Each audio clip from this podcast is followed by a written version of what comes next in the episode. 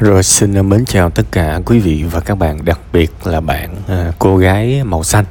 Ha, đầu tiên thì à, cho phép tôi được gửi đến bạn một cái lời à, chia sẻ và coi như cái sự lắng nghe của tụi tôi là một cái điều động viên gửi đến bạn. Vì thực ra tôi biết à, bản thân bạn có nhiều cái sự bí bách và bạn cần được lắng nghe lắm, đúng không? Thành ra trong cái phần tâm sự bữa nay tôi muốn xác nhận ok tôi có lắng nghe và tôi tin là có nhiều người lắng nghe đối với cái phần tâm sự của bạn có thể là có những người họ lắng nghe nhưng mà họ không có trả lời lại, nhưng mà tôi vẫn mong là bạn hiểu rằng chúng tôi lắng nghe bạn và lắng nghe là cái giá trị cao nhất của tâm sự buồn vui. Ha, rồi tất cả chúng ta sẽ hiểu một điều là cuộc sống này được nghe thôi đã là một cái hạnh phúc rồi. Ha, được nghe thôi là đã hạnh phúc rồi các bạn. Rồi những cái ngày cô đơn nhất của các bạn, những cái ngày khủng hoảng nhất của các bạn các bạn sẽ nhận ra các bạn không cần ai nói cái gì cả. Chúng ta chỉ cần được nghe thôi và ngày hôm nay bạn được nghe. Ha, đó là cái sự chia sẻ mà phải gọi là cái tình người nhất của tâm sự buồn vui. Bây giờ mình quay trở lại với câu chuyện của bạn. Tôi cho rằng sẽ có hai cái vấn đề cần suy nghĩ uh, tới cái từ cái câu chuyện của bạn. Đương nhiên tôi sẽ kể là cái vấn đề chút xíu vì sẽ có vài khán thính giả chỉ tôi biết là chỉ nghe audio thôi chứ họ không có đọc. Uh, nên là tôi sẽ tóm gọn chút xíu thực ra tôi ước giá gì, giá như bạn gửi nó chi tiết hơn xíu. Cái phần tâm sự của bạn nó quá ngắn gọn, nên đôi ra tôi cũng không có biết là ví dụ như người nhà của bạn muốn lợi dụng bạn là cái gì thì thực sự tôi không biết. Tôi chỉ biết là bạn đang có cái tâm trạng đó là từ xưa tới giờ bạn hay gật đầu, hay đồng ý với mọi người quá, đúng không? Và mọi người quen với cái điều đó. Đến bây giờ thì bạn trở thành một đối tượng, bạn trở thành một đối tượng mà những người xung quanh có thể là nhờ vả, thậm chí là lợi dụng abc này nọ và bạn cảm thấy mệt mỏi bạn luôn có cảm giác bị người ta lợi dụng bạn ví dụ vậy. Đó thì, thì câu chuyện là như vậy. Thì cái đầu tiên tôi muốn nói á cách đây vài năm tôi có nói cái ý này rồi. Và hôm nay à, xin phép tôi nói lại lần nữa. Có lẽ là bạn cũng chưa có nghe. Tôi tôi rất là tin vào một cái điều là người khác sẽ đối xử với mình theo cái cách mà mình mình dạy họ. Có nghĩa là nếu mà mình là người luôn luôn từ chối thì những người xung quanh đó họ sẽ không bao giờ dám nhờ mình cái gì hết. Tại sao lại có chuyện đó? Tại vì mình dạy họ. Mình dạy họ? Mình dạy họ làm sao? Ê, bà con cô bác, những người xung quanh, để ý giùm tôi cái nha. Tôi là một cái người không thích nhờ vả. Tôi là cái người mà bạn luôn từ chối. Tôi là cái người cứng rắn, độc lập. Các bạn đừng có nhờ tôi gì tại vì nhờ tôi tôi không giúp đâu đó. Và chúng ta không khó để thấy những người như kiểu như vậy trên đời. Và chúng ta không bao giờ nhờ những người đó. Tại vì sao? Họ dạy chúng ta rằng đừng có nhờ họ làm gì, đúng không? Và cũng có những người khác, những người rất dễ cho mượn tiền chẳng hạn. Ai mượn gì cũng cho, ai tới khóc lóc kể lể là cho hết. Thế thì chính cái người đó đang dạy những người xung quanh là sao? À bà con ơi, tôi có tiền và tôi dễ dễ tính, dễ cho mượn lắm, tới mượn đi. Và những người đó là những người mà rất nhiều người mượn tiền, đúng không? Và trường hợp của bạn thì sao? Bạn là người gật đầu rất thường xuyên gật đầu với người khác và bạn đang dạy họ đó. Nên nhiều khi á, ngay từ đầu bạn sợ người ta mất lòng bạn luôn làm theo lời họ bạn ngại sự từ chối và bạn thấy người ta thương bạn người ta gần gũi với bạn là bạn đã sướng cái lúc đó. Nhưng mà sau này nó trở thành nó trở thành một cái gánh nặng. Mình sướng cái lúc đầu người ta thương mình người ta nhờ mình mình làm người ta chơi với mình. Nhưng mà sau này sau này nó trở thành một cái điều mà nghĩa vụ của mình và mình rất mệt mỏi. Nên đôi khi thực ra cái này tôi không có tranh luận với bạn nhưng mà tôi nghĩ bạn nên bạn thử nghĩ về cái chuyện này thử xem.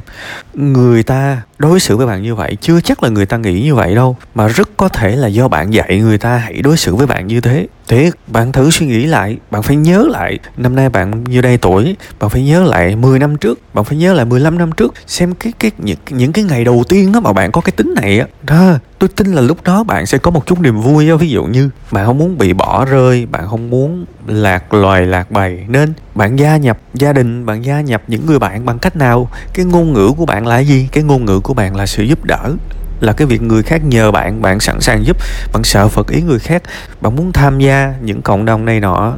Kể cả đó là cộng đồng trong gia đình. Bạn đã được cái đó. Tại vì nếu mà người ta ghét mình thì người ta không bao giờ nhờ mình. Đằng này là rõ ràng người ta có thể không ghét bạn. Và chính cái việc sẵn sàng làm chuyện a chuyện b chuyện c khiến cho người ta thích bạn, người ta muốn chơi với bạn. Nhưng tất cả những hành vi mang tính đánh đổi luôn luôn sẽ có một cái tác dụng phụ, đó là người ta sẽ quen với cái điều đó. Người ta sẽ quen với cái điều đó, đúng không? Và thế bây giờ mệt à. Nói như thế để bạn hiểu cái cơ chế mình dạy người ta đó. Và mình cần phải nhận một cái phần trách nhiệm về mình tôi bảo là nhận một phần trách nhiệm về mình là tôi đang nói nhẹ đó, chứ mà mình phải nhận khá nhiều phần trách nhiệm về mình. Ha, bây giờ nè, sau cái phần phân tích thì tới cái phần giải pháp. Thực ra tất cả những gì bạn làm với người ta, bạn bạn nhớ giùm tôi nha, cái phần giải pháp này là cái cái gợi ý để tham khảo nha, chứ không phải là làm theo y chang cái lời của tôi nha. Tại vì nói thật bạn, cái bài của bạn viết rất là ngắn tôi cũng chẳng biết cái mô tê nó là như thế nào, nên tôi phải nói ở cái mức độ là chung chung. Mong bạn hiểu và đừng làm ơn, đừng ai lấy những câu trả lời của tôi và xài một trăm phần trăm vào cuộc đời của mình mà không qua một cái lớp lọc, một cái lớp suy nghĩ của bản thân. Làm như vậy các bạn rất là tệ với bản thân các bạn. Tại vì quyết định của các bạn, cuộc đời của các bạn đau khổ hoặc là sung sướng là của các bạn không ai sống giùm các bạn được, đâu có ai ăn giùm các bạn được, đúng không? Thì đó là cái ví dụ phải gọi là phạm tục nhất. Bây giờ mình muốn cơ thể mình có chất dinh dưỡng thì chính mình phải ăn cái món ăn đó. Thì bây giờ mình muốn mình có trí khôn thì cũng chính mình phải ăn luôn. Mình muốn có một kết quả tốt thì chính mình phải làm, chẳng ai làm được hết nha yeah thế bây giờ ở cái phần 2 là cái phần uh, giải quyết thì tạm gọi là có hai phần nhỏ đi là 2A và 2B thì cái 2A đó tôi tin rằng tất cả những gì bạn làm cho người khác không phải cái nào cũng là cái sự miễn cưỡng. Thì bây giờ bạn phải ngồi bạn suy nghĩ những gì bạn làm cho người khác cái nào có ý nghĩa thì phải giữ lại những cái điều đó. Đâu có phải tất cả những gì mình làm cho người khác đều là đánh đổi đều là vô nghĩa đều là miễn cưỡng. Đâu có những cái mình rất hạnh phúc mình làm chứ chẳng qua là có thể là bạn làm nhiều cho người khác quá bạn bạn bị người ta nhờ nhiều quá nên bạn có cảm giác một trăm phần trăm những gì bạn làm là là bị lợi dụng. Nhưng đâu có không bao giờ có một cái một trăm phần trăm sẽ có những cái có rất rất có ý nghĩa. Bạn phải nhìn vào những cái điều đó bạn tin rằng à tôi đã làm những điều này tôi muốn làm và nó có một ý nghĩa nhất định. Kể tên được việc A, việc B, việc C để làm gì? Để mình công bằng với mình hơn, để mình thấy cuộc đời mình những gì mình làm nó cũng mang một cái điều tích cực nào đó chứ không phải là tất cả mọi thứ đều là đến từ cái sự lợi dụng hay là tiêu cực. Mình không bao giờ được nhìn cuộc đời mình một màu theo cái nghĩa tiêu cực như vậy. Phải nhìn rõ cái nào xấu, cái nào tốt. Đó là cái thứ nhất. Nó giống như là thiền vậy đó. Bạn cần phải nghĩ về cái chủ đề đó. Ha, cái thứ hai, gọi là hai b, đó là cuộc sống của chúng ta chúng ta phải biết từ chối. Luôn luôn là như vậy các bạn. Tại vì nếu mình mãi mà gật đầu á, thì hậu quả sẽ luôn luôn là cái sự ấm ức giống như bạn. Bạn thuộc một nhóm người người ta gọi là people pleaser. Có nghĩa là những người làm hài lòng người khác họ không hề muốn làm hài lòng người khác nhưng họ xem cái sự làm hài lòng người khác là một cái công cụ để có được lòng của người khác. Và rất quen nó sinh ra một nô lệ không tên. Đừng sống phải biết từ chối. Có những thứ mình không muốn thì mình nên từ chối. Nhưng mà cái khó của bạn bây giờ là bạn đã gật đầu quá lâu rồi. Thế thì bây giờ mình sửa từ từ. Hãy kiếm những thứ đơn giản nhất không có gây hại cho ai nhất vô thưởng vô phạt nhất và tập nói lời từ chối. Đó là bài tập để, để thiết lập lại cái sự cân bằng ví dụ ai đó nhờ bạn đi chợ mua món A, món B, món C, hãy thử một lần từ chối. Bắt đầu từ chối từng người dân trước tập những cái bài tập nhỏ nhỏ. Mình có thể bịa ra một cái lý do gì để từ chối cũng được. Tại vì á, tôi biết cái đó gọi là nói dối. Nhưng mà bạn không muốn làm cái điều đó mà bạn vẫn cứ làm thì cái người bạn lừa dối bản thân bạn, thì đó là cái loại lừa dối tồi tệ nhất ai đó nhờ bạn đi chợ mua dùm một mét vải chẳng hạn. Bạn nói là chị chị nhờ người khác được không? Em đang luôn mua việc nhà quá em giữ con này nó abc từ chối lần một. Cho nó quen hãy từ chối những gì mình không muốn làm. Cái đó là cái quyền của mình và đó là cái hạnh phúc của mình. Tại vì mình sống mà mình cứ mãi gật đầu riết nó bất hạnh lắm. Tập từ những thứ nhỏ nhỏ đó vì mình sống trung thực với cảm xúc của mình. À, suy nghĩ thử coi cái gì mà mình có thể từ chối được vô thưởng vô phạt thì tập từ chối. Mình sống, mục đích của mình là trở thành một người biết gật đầu nhưng cũng biết từ chối và đương nhiên nó sẽ mất nhiều năm để làm. Vậy thì hãy bắt đầu từ những cái nhỏ nhỏ đó. Rồi mình sẽ làm cái điều từ chối nó tốt hơn.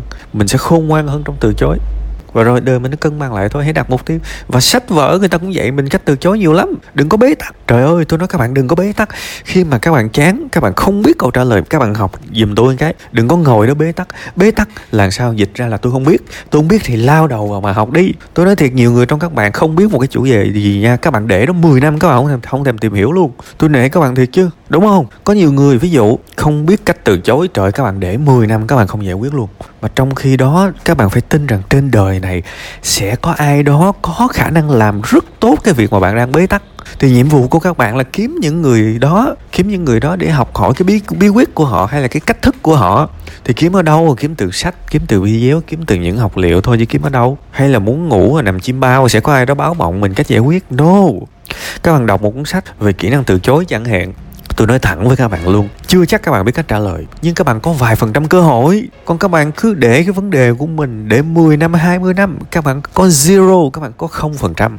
Người thiệt thòi là ai? Là bạn chứ ai? Học học giùm một cái. Đời mình có cái chuyện gì, học giùm một cái. Yêu đời là cái đó đó, chứ không phải mình lúc nào mình cũng than vãn là mình bế tắc, mình chán. Nhưng mà mình mình mình dành hết năng lượng của mình để buồn. Kỳ vậy, không được. Phải quyết liệt lên, phải dữ dội hơn với những vấn đề của mình. Và rồi mình sẽ đạt đến một cái sự mạnh mẽ mà hiện tại mình đang khao khát nè.